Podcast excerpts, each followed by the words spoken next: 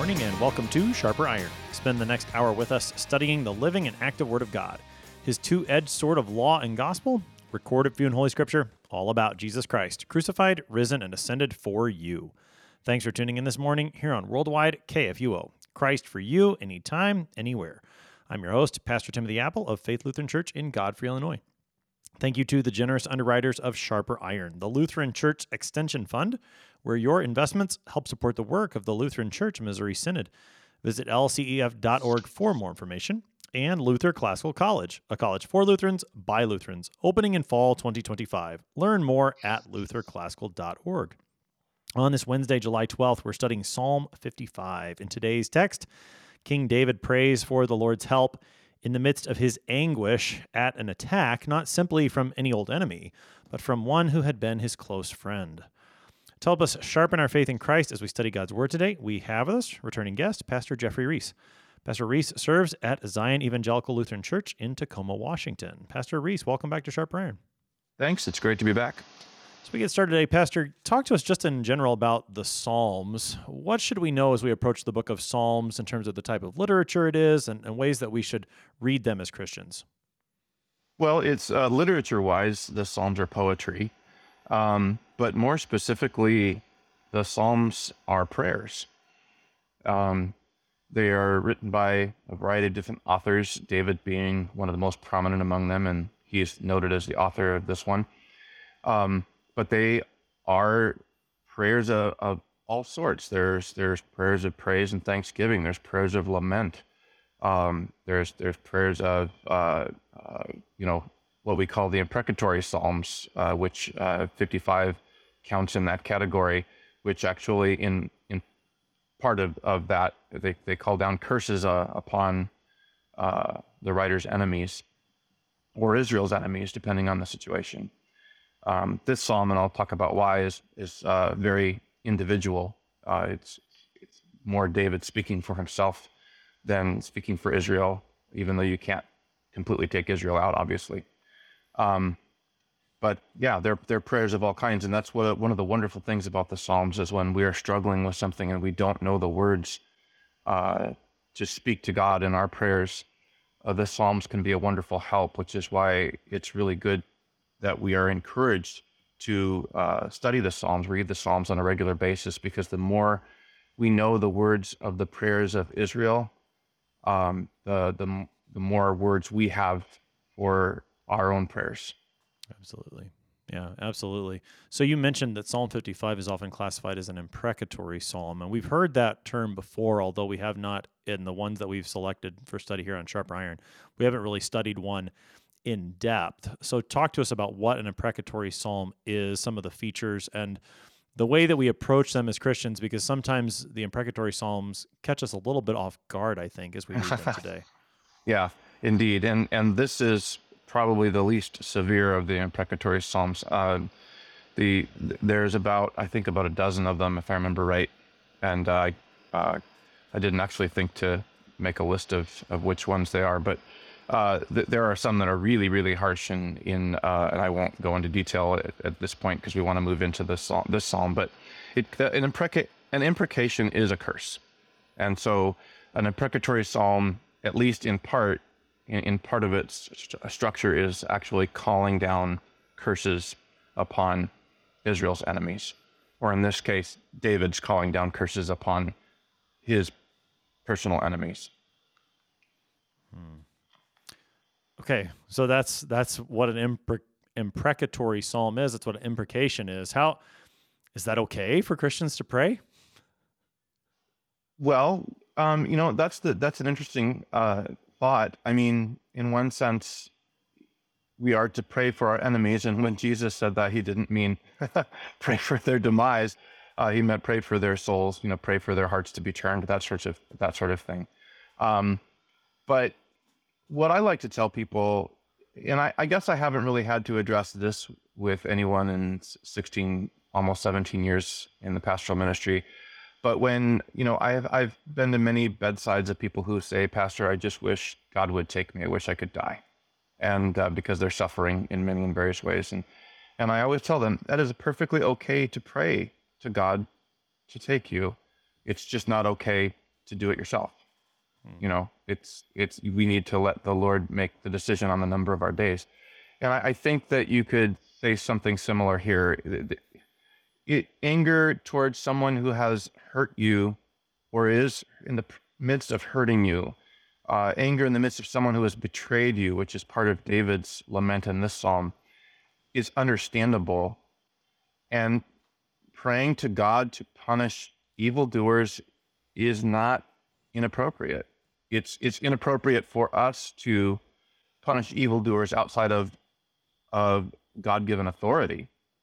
Yeah. Um, I don't get to just decide if my neighbor uh, assaults me. Um, I, other than just defending myself from the immediate assault, I don't get to go take revenge on him. That's not my place. Uh, but I could pray for the Lord to hold my enemy accountable. I could even, I guess, if I was angry, I might even pray for the Lord to bring harm to my enemy. Uh, that's not really probably the way I would hope to respond, but um, we do see a model of it here. Yeah, and I, I think that's a, a, really important thing when it comes to the imprecatory psalms is that rather than the psalmist doing those things himself, he puts it into the Lord's hands, knowing right. who the Lord is as the one who does hate evil. I mean, we we read mm-hmm. Psalm five earlier in this series, and Psalm five is very explicit that the Lord hates wickedness, the Lord hates evildoers, and knowing that about the mm-hmm. Lord to pray for him to do something about it is entirely appropriate. And mm-hmm. it ends up, as you said, it takes it out of our hands and puts it into the Lord's, which is where that belongs. Right. And sometimes just expressing, calling down curses, asking God to do something, you know, to our enemy befitting what the, our enemy has done to us it is simply an expression of our anger or our outrage over what's happening to us. Now, you mentioned that Psalm 55 has a very personal nature. We see something within David's life. He talks about a, a betrayal. Within the superscription of Psalm 55, it's written to the choir master with stringed instruments. It's called a maskil of David. There's not anything particularly identified from David's life in the superscription. Is there any historical background from for Psalm 55 that we should be aware of? Well, the most common belief is that David was writing this in the midst of Absalom's rebellion. Uh, we recorded in 2 Samuel 15 to 18. Um, and in the context of that, and we're gonna we're gonna read about uh, the betrayal of a friend in here, um, and that friend is presumed to have been, um, I, I I always have a hard time pronouncing his name, Ahithophel. Um, he was David's most trusted counselor at the time, and he ended up aiding Absalom's rebellion, and it absolutely just destroyed David. It was um, not not not literally, but just it, it tore his heart out that his his most trusted counselor uh, actually didn't you know didn't just rebel against him, but actually pretended to be his continue to be his trusted counselor while he was secretly aiding Absalom and that's that's the belief. There there are there are certainly aspects of that uh, narrative that lend themselves to it. However, the the level of curses that David calls down on his enemies, and if the enemy is presumed to be Absalom, uh, it doesn't fit with with a lot of what David says of Absalom, because David absolutely does not want Absalom uh, to be destroyed. And so we don't know if maybe maybe maybe this is about Absalom, and this is just a case of you know how we can get when we get angry with someone who has hurt us or is hurting us. Uh, we we express sometimes even hyperbolically what we would like happen to happen to them. Um, this could be that a case of that that David David's calling down this curse upon Absalom, uh, but in the end, still his heart's desire is that Absalom would you know would repent uh, and, and be spared. But the, the, the long and the short of it is we don't really we can't say for sure, but it, it it's not uh, it's not out of question out of the question that this could be about Absalom and Ahithophel. Right, right. And I mean, with David's life being king, there were a number of enemies that he had, and certainly plenty of people that could have betrayed him as a close friend. What mm-hmm. he what he describes is a, a common human experience, I think. Maybe not to the level that David has it here, but to to have one that you trust and then to that trust being broken is something that that we all experience in one way or another, I think. And so Whether or not we can identify it particularly historically, those are some options. But I think we, mm-hmm. it's still one we can we can relate to, and we can certainly see happening some at some point in David's life, whether or not that's recorded for us elsewhere in Holy Scripture. Mm-hmm. So let's go ahead and take a look at this text. Again, this is Psalm 55. Give ear to my prayer, O God, and hide not yourself from my plea for mercy. Attend to me and answer me. I am restless in my complaint, and I moan, because of the noise of the enemy, because of the oppression of the wicked. For they drop trouble upon me, and in anger they bear a grudge against me. My heart is in anguish within me. The terrors of death have fallen upon me. Fear and trembling come upon me, and horror overwhelms me. And I say, Oh, that I had wings like a dove! I would fly away and be at rest. Yes, I would wander far away. I would lodge in the wilderness. I would hurry to find a shelter from the raging wind and tempest. Destroy, O Lord, divide their tongues, for I see violence and strife in the city. Day and night they go around it on its walls, and iniquity and trouble are within it. Ruin is in its midst. Oppression and fraud do not depart from its marketplace. For it is not an enemy who taunts me, then I could bear it. It is not an adversary who deals insolently with me, then I could hide from him. But it is you, a man, my equal, my companion, my familiar friend. We used to take sweet counsel together within God's house. We walked in the throng. Let us d- let death steal over them. Let them go down to Sheol alive, for evil is in their dwelling place and in their heart. But I call to God, and the Lord will save me. Evening and morning and at noon I utter my complaint and moan, and he hears my voice.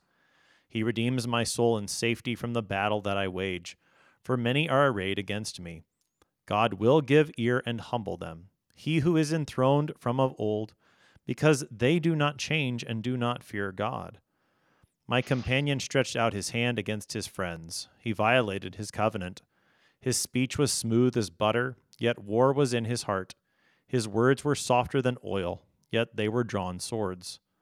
Cast your burden on the Lord, and he will sustain you. He will never permit the righteous to be moved. But you, O God, will cast them down into the pit of destruction. Men of blood and treachery shall not live out half their days. But I will trust in you. That's our text for today. That is Psalm 55. Pastor Ries, it's a, a pretty long psalm. How would you how would you structure this? What what are the the sections, the stanzas that you see within the psalm? Well, I've seen um, a couple of different ways to structure this, uh, at, least.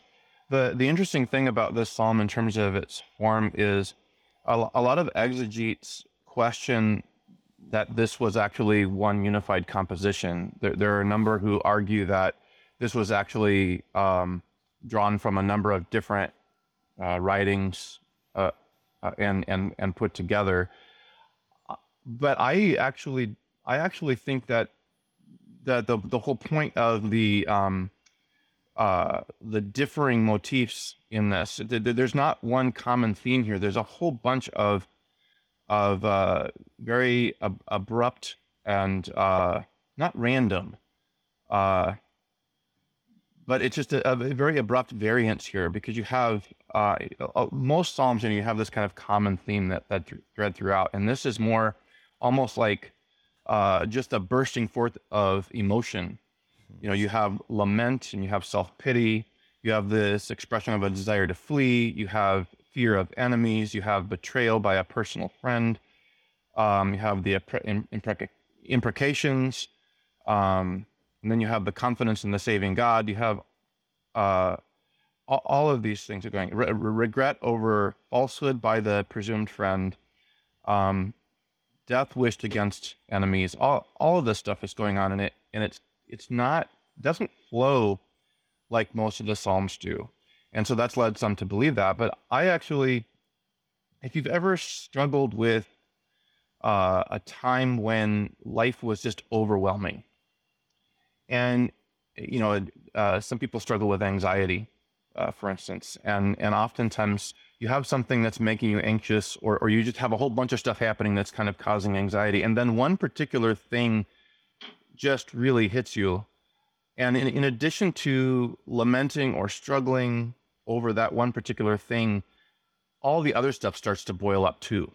And so you can have this and that's kind of what anxiety is. Is it's this kind of bursting forth of a whole variety of emotions and thoughts and feelings uh, with which you're struggling with at the same time. And uh, for that reason, I actually find Psalm 55 in this form very, very helpful. In fact, when I'm talking with someone who is struggling with such things. Yeah, absolutely. I mean, that's one of the beautiful things about the Psalms, as you hinted at earlier when we were talking about the Psalms in general, that they do give voice to things that we we are feeling, experiences that we do have, and Psalm 55, I think, definitely fits into that. So let's let's just jump in then to this mm-hmm. text. Let's start with the first maybe three verses. David says, "Give ear to my prayer, O God; hide not yourself from my plea for mercy. Attend to me and answer me. I am restless in my complaint, and I moan." because of the noise of the enemy, because of the oppression of the wicked. For they drop trouble upon me, and in anger they bear a grudge against me. Help us into those first three verses. Sure. And this is a very, very common way for a psalm to start. You can see it in Psalm uh, 6, you can see it in Psalm 32, a number of other uh, of the Psalms of Lament start this way Lord, please hear me, hear my prayer. Um, in fact, it's often the way we respond in the prayers of the church in the divine service. Lord, in your mercy, hear our prayer. And that's essentially what this is saying. Um, and then he's talking about just a general struggle. I'm restless in my complaint and I moan. Um, and then the, the, you know, verse three is uh, why, the why of it, because of the noise. And again, in a general sense, the noise of the enemy, the oppression of the wicked, um, trouble is being dropped upon me. Uh, there is an angry grudge being born against me. Um, so, so it's, it starts off with that plea to, to, for the Lord to listen, and then a very general expression of the reason. Hmm. Okay, so a lot of things that we've encountered before in the Psalter already, but we do get the sense for what David is starting to go through already. He needs the Lord's help. He doesn't want the Lord to hide from him because there is an enemy who is troubling him in one way or another. How does the psalm then continue? What does David begin to do in verses four and five? Well, he starts to unpack a little in a little bit more detail the the what it means that he's restless in his complaint. Um, you know, my heart is in anguish within me. The terrors of death have fallen upon me. Another translation of that is, My heart within me is sore pained, and upon me fall the terrors of death. And the, the verb for uh, uh, sore pained or anguish that's being used there in Hebrew is um, heal or heal. Actually, I, I, that's a really hard one to pronounce, um, and it, it's a it's a ver- it's the same verb used to describe the writhing pain of childbirth. Hmm. That's that's how deep his heart is anguishing here. Um, he is he is in peril um, because his life is in jeopardy, as we're going to find as things unpack. Um, and all of this is weighing his heart very, very deeply. Hmm. Um, I was also noting the comparisons thanks to one commentary that I actually uh, glanced over uh, the other day. I was I, I was brought my attention was brought to the fact that there are a lot of comparisons to be made with the anguish that Jeremiah suffers.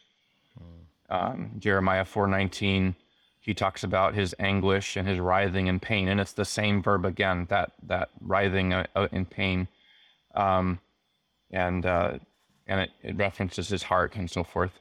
Hmm. Um, fear and trembling in verse five come upon me. Horror overwhelms me, um, to the point where you, when you get to uh, to verse six, uh, what is his desire? You know, his desire is just to get away, to flee. Yeah. Um, he wants to escape this predicament. And that's another thing that we can all identify with. I mean, when we are struggling with deep anguish or anxiety, you just want it to stop. Yeah. Yeah. Yeah. The comparison to, to Jeremiah is, I, I find intriguing simply because I know that Jeremiah is known as the weeping prophet. Mm-hmm. He, he talks like this regularly in his right. book. And he also, and I forget exactly where it is in the book of Jeremiah, maybe in more than one place, but he too talks about the way that even people who were close to him, people from his own hometown, they're the ones that turn on him. So it's it's striking to see that same language from Jeremiah. Maybe maybe right. Jeremiah is picking up Psalm 55 and, and echoing some of that own language eh, since he writes later. That, that's just intriguing to me. Yeah, it it make it does make me wonder as well. And that, but there's a number of places where you can draw lines of comparison uh, with Jeremiah, and I may bring some more of those up as we go along. Sure. Okay. So so from this, then David, he's calling out to God in his great anguish, in this this terror of death, the fear and trembling. He wants the Lord to do something, and he he expresses this desire in verses six and following that that he could just run away from it all. Talk more about how how he develops that in verses six through eight. Um, well, this is just, I mean, and that's the that's the interesting thing is we you see this build up. This he expresses the depth of the anguish in his heart uh, and the terror of death that is just weighing him down so heavily. Uh, and and who doesn't want to get out from under such a weight? And so, you know, oh, that I had wings like a dove. So he's, you know, what is a dove? A dove is a very light uh, bird of flight, you know, and and uh, doves can travel long distances. Um, so I would fly away and be at rest. You know, um, he wants to flee, but apparently he can't. Hmm. Um, in fact, uh, Jerome, I believe in some of his writings, notes that this verse was part of an early Christian prayer uh, back in his day. Um, so it, this, this was a verse that resonated with, with people in the early church. Hmm. Um, oh, that I had wings like a dove. Uh, was uh, I, I, I'm trying to remember. I, I found it, but I don't remember what the reference was anymore. Uh, but Jerome actually notes this this being a common prayer in his day. Hmm. Um, that, that, well, just to, to think a little bit about this this thought of, of fleeing or, or running away on the one hand, it, it, might strike us again as, as a bit odd. You know, should we should we as Christians run away from from our troubles or from persecutions? Mm-hmm. Uh, the Lord calls us to endure in a number of places. Right. And, and yet at the same time, there are verses within the the Gospels. I'm, I'm thinking of recently in in worship we've been hearing from the Gospel of Matthew in the three year lectionary, and in the in the missionary discourse in Matthew chapter 10, at least at one point, Jesus tells his disciples, if they persecute you in one town, flee to the next. Mm-hmm. So this, you know, this running away is also within it. I mm-hmm. guess it's just an interesting thing to think about because sometimes it, it seems like we always have the perception I need to just stand here steadfastly and and yet there is this desire for the the trouble to be gone both of those things go together and to hear that this was a prayer used in the early church when they were facing persecution far worse than what most of us mm-hmm. experience mm-hmm. today is is also striking. Sure. Well, and again, we he he says I would, you know, oh that I had wings like a dove, oh that I could flee. Um but he doesn't. Right. Um and so there's a there's a sense of praying for the Lord to allow that to happen. And then there are times when it's appropriate to flee. Um and and like Jesus says, flee to the next town. Paul, how many times was Paul snuck out of one town or the other uh, to avoid uh, death? So we're not, you know, and we are called, of course, when we're cornered, when we have no choice, but either recant our faith in Christ or die, we're called to choose death, but only if we're cornered. There's nothing saying we can't flee persecution or flee oppression. Um, at the same time, why why might David not have fled? Well, he had responsibilities. He was king. He had people there he was supposed to be caring for and overseeing. Um, and that may very well be what kept him there. Uh, and so we, we all have vocations, and sometimes our vocations do not allow us to flee a particular situation, even though we would like to. Hmm. Right. So, right, like yeah. if we have a if we have a, a wayward son or daughter in our lives, and many of us do, uh, you know, we we might we might, you know, it might be the easiest thing to say, well, why don't I just cut them out of my life?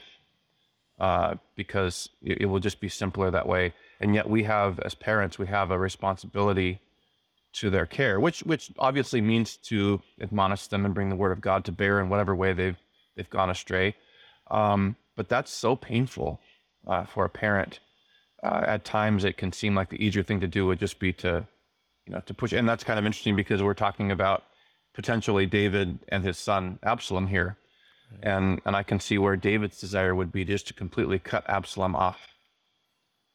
Uh, yeah. and, and and yet he cares for Absalom and so forth. And we you can see that in Second Samuel as well. Yeah, yeah, absolutely. To see the the wrestling that David does with the desire for the refuge, for the rest, for the for the peace that God promises to his people. He he wants that. And the desire to run away to to have a refuge from it, all the while Yeah. recognizing that God has called him to this spot to do these things. And I, I think, you know, one of the just wonderful things, and it's so simple, is that he he prays about it. You know, he doesn't just sort of wrestle with this on his own, but he takes this Right. To the Lord and calls upon Mhm. him in in this difficulty that he's facing. Right. And and and note that in in seven, you know, as he's continuing to talk about the desire to flee, uh, yes, I would wander far away and I would lodge in the wilderness. Now the wilderness is not a safe place to be. And yet he is in such peril that he would he would rather take his chances in the wild. Yeah. Yeah, that's a that's a good point. That this is this is the the anguish that he's feeling, which he's expressed already, and now is is being made manifest in the, where he's looking for this rest. But he also knows that the rest comes from somewhere else. That's where this prayer is going to continue to take us. We're going to keep looking at Psalm 55 on the other side of the break. You're listening to Sharper Iron on KFUO. We're talking to Pastor Jeffrey Ries this morning. We will be right back. Please stick around.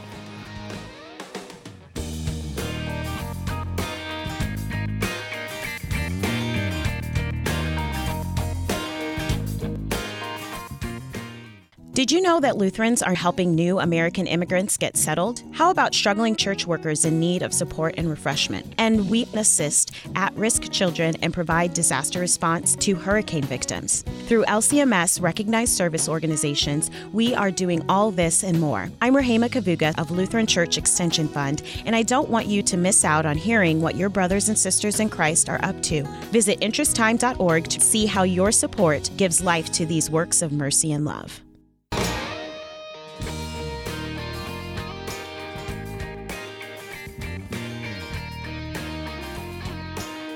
Welcome back to Sharper Iron. It is Wednesday, July 12th. We're studying Psalm 55 with Pastor Jeffrey Ries this morning. He serves at Zion Evangelical Lutheran Church in Tacoma, Washington. Pastor Ries, prior to the break, we made it up through verse 8. David has expressed his desire to flee from the danger that he is facing, even into the wilderness. That seems like a better refuge than the danger he faces from his enemy. It is in verse 9 then that we start to encounter this imprecatory nature of this psalm. David says there, Destroy, O Lord, divide their tongues, for I see violence and strife in the city. Talk to us about the imprecation that begins to be offered there and, and why David is praying it at this point. Well, again, Absalom is causing all kinds of trouble in this rebellion that he's fomenting. Uh, and it's causing strife even in the city, presumably Jerusalem, which is where David would be. Um, and interesting to see two things going on in that text. You see the destroy, the word destroy, and then you see the request to divide their tongues, which calls to mind Genesis 11 and the tower at Babel, and the the fact that God essentially divided their tongues. You know, he confused their language so that they could not cooperate. So David is asking for that same kind of curse to be brought down upon Absalom and his allies, that they would be confused in such a way that they could not cooperate against David. Um, and then long the word destroy, that's a very severe word. And we were talking earlier about the, you know, what does it mean that that the some of the psalms actually uh, basically pray God to do violence against our enemies. Um, and it's one one thing I didn't bring up there uh, is that remember the psalmists are among God's chosen people, among His Israel, His you know His beloved, um, the descendants of Abraham. And remember, He promised Abraham in Genesis 12, "I will bless you and make your name great, so that you will be a blessing. I will bless those who bless you, and him who dishonors you I will curse." And in you all the families of the earth shall be blessed. So there's right there in the middle of that you and all of all of your family being blessed is that him who dishonors you I will curse. And so there's an aspect of, the Psalms when they call for the destruction or curses upon enemies, they are they're calling God to fulfill his promise to Abraham. So, talk about what David sees within the city. He's prayed, destroy, divide their tongues. Uh, in verses, the rest of verse 9 and into verse 11, talk about what he's seeing and that's giving him reason to pray in this way. He's, he's seeing Absalom gather allies against David as a, as a means to usurp uh, the throne, to overtake David and, and take the throne away from him, uh, which is, is not. Uh, a, a proper because David is the rightful king of Israel. Hmm. So, I mean, I think the connection then to David being the rightful king of Israel and also the connection to the promise given to Abraham does give a, a, greater context to this prayer that David's not just being vengeful for the sake of being vengeful, but he is calling upon God to, to keep his promise that he's right. made. And both of those promises, particularly the one made to Abraham and the one made to David, ultimately find their fulfillment in Christ. So mm-hmm. that again, this isn't just a personal vendetta on David's part, although he certainly does feel very personal anguish at, at what at what has happened. But it's not just a, a matter of get them like they got me. Mm-hmm. But there's there's more going on here in terms of God keeping his promise, which ultimately is fulfilled when he sends the Savior into the world. Right. And part of the part of David's lament here, and, and part of the lament you see in a number of the of, of the Psalms where curses are called down upon enemies or destruction is asked of enemies, is that Israel understood that any of their enemies would automatically also be God's enemies. Hmm. And and so there's there's understandable confusion as to why God is allowing his enemies to to seemingly prevail. Um, and of course, that's where the the promised Messiah really comes into play here, and and where we can really identify because we can ask the same questions: Why is the Lord allowing this, that, or the other suffering to come upon me or to come upon my loved one? Um, and we always make the mistake when we try to explain God. Uh, and and and the psalms one of the wonderful things about the psalms is they don't try to explain or defend god. They simply complain against him uh, because he is the one to whom they can complain uh, and then they they trust in him. And and for us then when we have someone who is or we ourselves are struggling with something like this why is god allowing this to happen to me? Why is god allowing this to happen to someone i love? We're our, our best place to go is is the cross, is to Christ, and, and, and see that all of this is overcome in him and that the resurrection is coming. Yeah. Yeah, absolutely. Absolutely. That's very well said. So David has has called out first now for destroy, divide their tongues. So you see a more corporate nature of what's going on in mm-hmm. verses 9 through 11. Mm-hmm. But then in verses 12 and following, it becomes a lot more personal, and he begins to identify one person in particular, it seems. And this is where you start to see the depth of the hurt and the, the betrayal that's happened. Take us into to verses 12 sure, and following. Sure. Yeah, the, the corporate stuff is all Absalom and all of his allies that are, are, aligned against David. As I said, this is a very personal psalm because David is the one all this is happening to. Uh, but a- Absalom is is is joined by many others, and then but then here it becomes extra personal. Uh, and and and you're right, it does get reduced down to one individual who has now joined Absalom's cause. If in in fact we're talking about Absalom, but uh, but a betrayal, not just not just I mean, if you're already, if, if someone's already your enemy, they can't betray you. Um, but this is duplicity here. This is, um, this is a de- deceitful betrayal.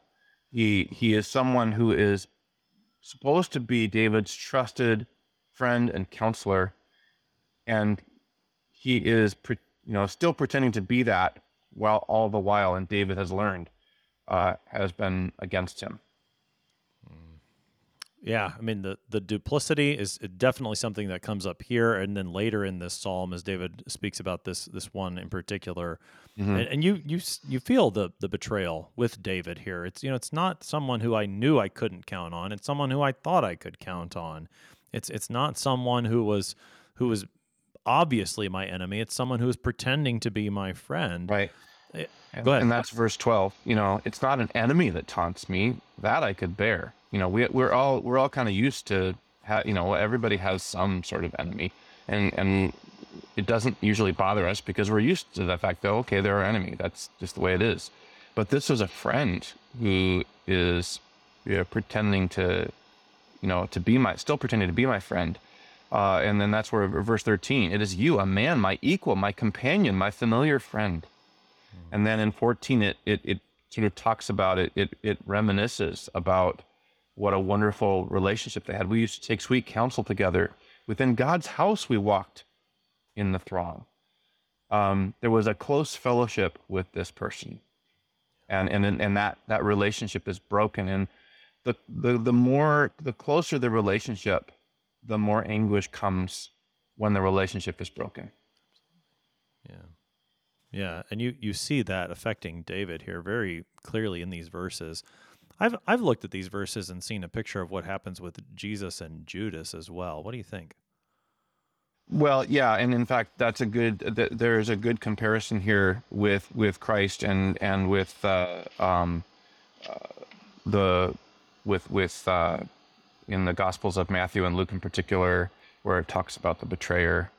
Um, uh, I'll have to add a specific note on that, but at any rate, it's uh, yeah, what you said.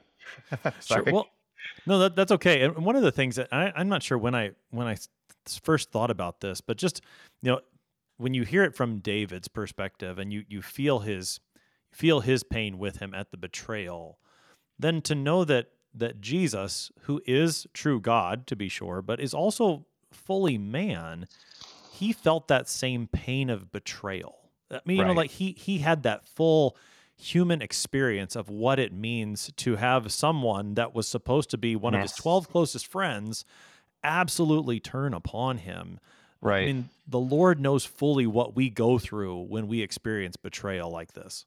Exactly, and that and that's you know we we call Jesus a man of sorrows because of Isaiah 53, uh, and of course we talked about Jeremiah being the the weeping prophet, and here we see David experiencing sorrow much like uh, Jeremiah would suffer, and much like uh, Jesus would suffer, um, and and it's at a betrayal, not just not just enemies against him. I mean, Jesus, of course, had enemies throughout the gospel, but uh, but Judas was supposed to be his friend, was one of the twelve, one of his well, one of his closest disciples, um, and and th- that's a whole different. Uh, as I said, when it's a friend that betrays you, it it hurts infinitely more. Yeah, yeah, and and a Christian friend at that. You know, ver- verse Mhm. fourteen, that reminiscing of of those good times. Well, those good times weren't just anywhere; they were actually within God's house. These these are two people that worshipped together, and you think about the again, not not just the betrayal of of a close friend or a family member, but even one with whom I've shared the Lord's body and blood at the altar to be betrayed by one. Yeah. I mean that that cuts deep. I, I think of of some of the ways that Saint Paul writes. I think is it is it in Second Timothy especially where he urges Timothy not to be ashamed of him, you know, and, and thinking of how much that would have hurt Paul to have someone like Timothy betray him. You know, those connections that we have within the church are are so close because we share the body and blood of Christ. We are united within within Christ. And to have those broken again is is a deep pain, one that our Lord knows and, and one that he then helps us through. Mm. And Peter himself uh, brings this out in his first letter in chapter five, in particular, when he calls, you know, he calls us to, you know, cast our burdens upon the Lord. Right. Um, there's a, a a a connection there, and, and Peter being another one who betrayed Jesus, who who denied Jesus, and of course, all all of the twelve did ultimately. Yeah, that's right. They all they all fled on that on that night. Now mm-hmm. in so we have the the betrayal, the the great hurt that has been brought upon David in verses 12 and 14. And we have another imprecation there in, in verse 15. And this one feels a lot stronger than what we read in verse 9. Mm-hmm. Here David says, Let death steal over them, let them go down to Sheol alive, for evil is their dwelling is in their dwelling place and in their mm-hmm. heart. Right, and this is where uh, the uh, the imprecation really ramps up, and obviously because it comes on the heels of verses twelve through fourteen, it's not just about his the enemies he's been he's had, but this also includes this former friend.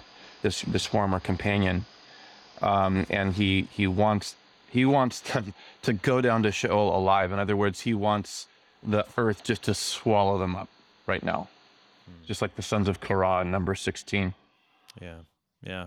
So again, I mean, a, a prayer that may shock us a little bit, but a prayer that is based upon who God is, what mm-hmm. He's done in the past, and expecting God to, you know, be who He says He is, the righteous, the just one, the one who who upholds what is good and punishes what is evil. That's where this prayer is based on. And again, as we said before, I, I think we always want to keep in mind this is the psalmist, this is David. Whenever we read these, placing it into the Lord's hands and and being content to leave it there rather than taking it into his own hands. Right. Exactly. He's calling for the Lord to do something about this. Much like we might call on someone in authority to do something on our behalf and then the the person in authority, whether it's our parents or, you know, a police officer, judge or whatever, um, they get to make the God willing, more rational and reasoned decision. So then in verse 16, you have one of those, uh, it seems to be an abrupt shift, but I do think, as you were saying earlier, these things do go together. So yes. now David comes back. I call to God, he will save me. I mean, there's that, right? He, there's the confidence that the Lord will deliver. Well, and, and how often have we been in a situation where, again, we're, we're struggling with anxiety, we're angry, we're feeling uh, crushed by something. Um, and we, we, on one hand, we're questioning why is this happening to me? Why is the Lord letting this happen to me? I don't understand it. And yet we can also still say, I know that the Lord loves me. I know his mercy is mine, um, even as I, I struggle with this, which is what Paul meant when he said, We do not grieve as others do who have no hope. Hmm. Um, and even, and this kind of even connects better with the First Peter 5 7 verse that I brought up earlier. Um, you know, verse 16 here I call to God and the Lord will save me. And what does Peter admonish the congregation he's writing to? Cast your burden on the Lord. Yeah, absolutely. And and so David here, he's casting his burden on the Lord at, at all mm-hmm. times, evening, morning, and noon, he says exactly. verse 17. Mm-hmm. Yeah, and evening, morning, um, these are the typical hours of sacrifice at the tabernacle. Um, the the evening is the beginning of the new day. Um, uh, the prophet Daniel offered prayer uh, three times each day. From the you know we're we're told, um, always entrusting his life to God's care. So that's all of that can be unpacked from here. That yes, David is angry. Yes, David is praying for the Lord to to just bring down his might uh, and his wrath against David's enemies. Um, but he is he is he's doing this all in an appropriate way, praying to the Lord and, and giving the Lord his complaint and letting the Lord decide how best to proceed. Hmm. And yeah. trusting that the Lord hears him. He says, he, hear, he hears my voice. Trusting the Lord's hearing his complaint. He knows he doesn't have any control over how the Lord's going to deal with this. Um, but he trusts that the Lord will do what is right. The Lord will save me. Yeah. Yeah. Absolutely. Absolutely. So he redeems my soul in safety from the battle that I wage, for many are arrayed against me. Mm-hmm. God will give ear and humble them, he who is enthroned from of old, because they do not change and do not fear God. We're going to start getting back a little bit more to that imprecation, but help us keep moving in this psalm. Right. Um, well, again, he's he's building on that. Why he trusts in God. God redeems his soul. Uh, God keeps him safe, even from this battle that he's waging. Even though it seems like everything's falling apart around him. Uh, you know, early in earlier verse, he talked about it being like being in the middle of a tempest. Uh, but here here he, he's he's starting to express trust in God and His attributes that He's a protector, um, that He's a, a, a redeemer, um, and so many are waged against me, but the Lord's got my back. And then in 19, uh, God will give ear and humble them. He trusts that the Lord is going to to do to them what they deserve to have done to them. Why?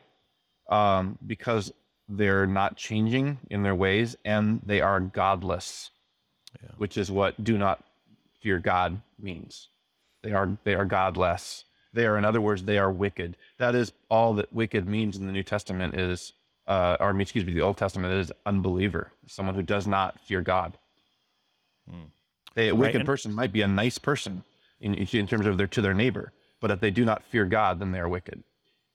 Yeah, that's right. And and that do not fearing God then often tends toward wickedness more more uh, obviously seen, which I, I do think you know that comes up in this psalm. We looked at Psalm 14 previously during the month of July here on Sharper Iron, and you know those who who are foolish they say there is no God, and they tend toward the actual wickedness as well. It's it's striking there in verse 19 the way that I think you have the you know David talks about those who do not fear God, they do not change well, mm-hmm. they're opposed to the one who's enthroned from of old. So, you, on right. the one hand, you've got God who's mm-hmm. always been king, and here you've got those who think that they can stick in their ways of never fearing God. It, mm-hmm. In the, you know, who wins that battle? Well, the Lord will win that battle, and there's David's right. confidence for praying. And this this this goes directly to Christ and his enemies uh, in the the Pharisees and the scribes and so forth. Uh, what what does Christ spend most of his time talking to them about? The fact that they don't actually know Yahweh. Uh, they do not know Torah the way they claim to, and the proof of that is because they don't know who Jesus is. They they do not they do not fear God because if they did, they would know the Messiah when he was standing in front of them. Yeah. And, and and yet and and and of course it's it's Jesus who who speaks the words of Psalm 22. You know, my God, my God, why hast thou forsaken me? So there's even an expression of this kind of confusion that David's expressing there. And yet Jesus knows exactly what's happening and why. He knows on that cross he's entering into his glory and redeeming us. Hmm. Now, as as David speaks about those who do not change and do not fear God, it seems that that prompts him to speak more about what his former companion has done in verses 20 mm-hmm. and 21. What else do we find out about the betrayal that David's received? Yeah, he, he's starting now to express proof of, of this not this do not fear God, this this uh, not changing uh, godlessness. That he stretched out his hand against his friends. He violated his covenant. You don't violate covenants uh, in the Old Testament. You you did not do that and live. Um, and uh, and, and then in verse 21, the description here is remarkable. His speech was smooth as butter, yet war was in his heart. His words were softer than oil, yet they were drawn swords. So this, you know, we we've all maybe we all maybe know people like that, um, who who behave in very you know as if they are a friend, uh, and in fact, uh, sometimes the ones who uh, appear to be the closest friends are the ones to watch out for. You know, the old there's an old saying, you know, keep your friends close and your enemies closer. Right. Um, but uh, it, it's uh, there. There's a uh, this this duplicity is really brought out in, in, in verse 21 there. Yeah, yeah, absolutely. And again, something that I, th- I think we've we may have experienced when it comes to betrayal. The words sounded great, but mm-hmm. behind mm-hmm. them was was nothing but but you know hostility toward us so then then in verse 22 we come to those those wonderful words that i think peter is referencing mm-hmm. as, as you said mm-hmm. cast your burden on the lord and he will sustain you he will never permit the righteous to be moved yeah and this is a really common theme uh, in the psalms. In fact uh, one of my favorites psalm 72 uh, is a, a psalm of Asaph where he is struggling with the fact that the the wicked seem to be prospering and and yet he is always suffering. And um and then by the end of that psalm the same thing kind of happens. He he he starts to realize uh, and I, I think I remember right the turning point verse in that psalm is until I entered the sanctuary of God and then I understood um, and so here that David is is expressing an understanding that even though he is deeply frustrated in in this deep anguish, um, he still knows that God is there for him, uh, and so he still calls. Uh, he's he's speaking to himself uh, as much as anybody, and and yet he's calling us to cast our burden upon the Lord, trusting that the Lord is going to be the sustainer that the Lord will never permit the righteous to be moved. He, he, he's always going to be there for us. He, he's made this covenant with us and he will not break it. Hmm. Yeah. Yeah, what, an, what an absolutely wonderful promise there in the middle of, of Psalm 55 that David relies on here as he has been betrayed so deeply. Take us in into the last verse. More more imprecation, but also more trust. Yeah, and it's not so much imprecation here. I mean, it kind of is, but this isn't an asking God to do something. This is just trusting that God will do this because He's promised to. That that promise to Abraham back in Genesis 12, and other places throughout Scripture leading up to the time of David. Uh, he knows that the wicked, the godless, will be cast down to the pit of destruction. Um, that men of blood and treachery, as he puts it, will not live out half their days. Well, what what does that mean? I mean, what what does God create us to be? He creates us to be eternal beings. So only the godless have an expiration date. Hmm. You know, um, yeah. we we we know, of course, in Christ that, and David was in under that promise uh, also. Uh, we know that in Christ, our death is is not uh, the end for us. It's, it's simply, as I sometimes put it with my congregation, our transfer into the church triumphant, um, communicant transfer into the church triumphant. Um, and so the, this is a, this is not so much an imprecation here as it is an expression that God will deal with his enemies, you know, just as he has promised, uh, and those who are who are godless will will receive their their due uh, in God's time. And so that's the last word I will trust in you. And Jeremiah, even, we were talking about kind of comparing Jeremiah, and there's lots of places we could do that. But Jeremiah um, chapter 17, verse 13 was one that I jotted down um, as I was looking at this. Even Jeremiah expressed that same trust despite all of his English. He says, O Lord, the hope of Israel, all who forsake you shall be put to shame. Those who turn away from you shall be written in the earth for they have forsaken the Lord, the fountain of living water. Mm-hmm. Yeah. So the one who is enthroned from of old remains enthroned to the exactly to all days, and so those who find their refuge in Him, they live with Him forever. Those who do not, as you said, they shall not live out half their days, as David expresses that confidence in the Lord.